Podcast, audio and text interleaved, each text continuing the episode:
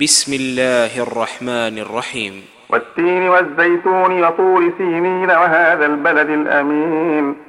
لقد خلقنا الإنسان في أحسن تقويم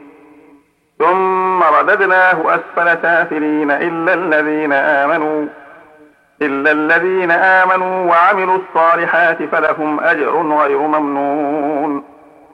فما يكذبك بعد بالدين أليس الله بأحكم الحاكمين.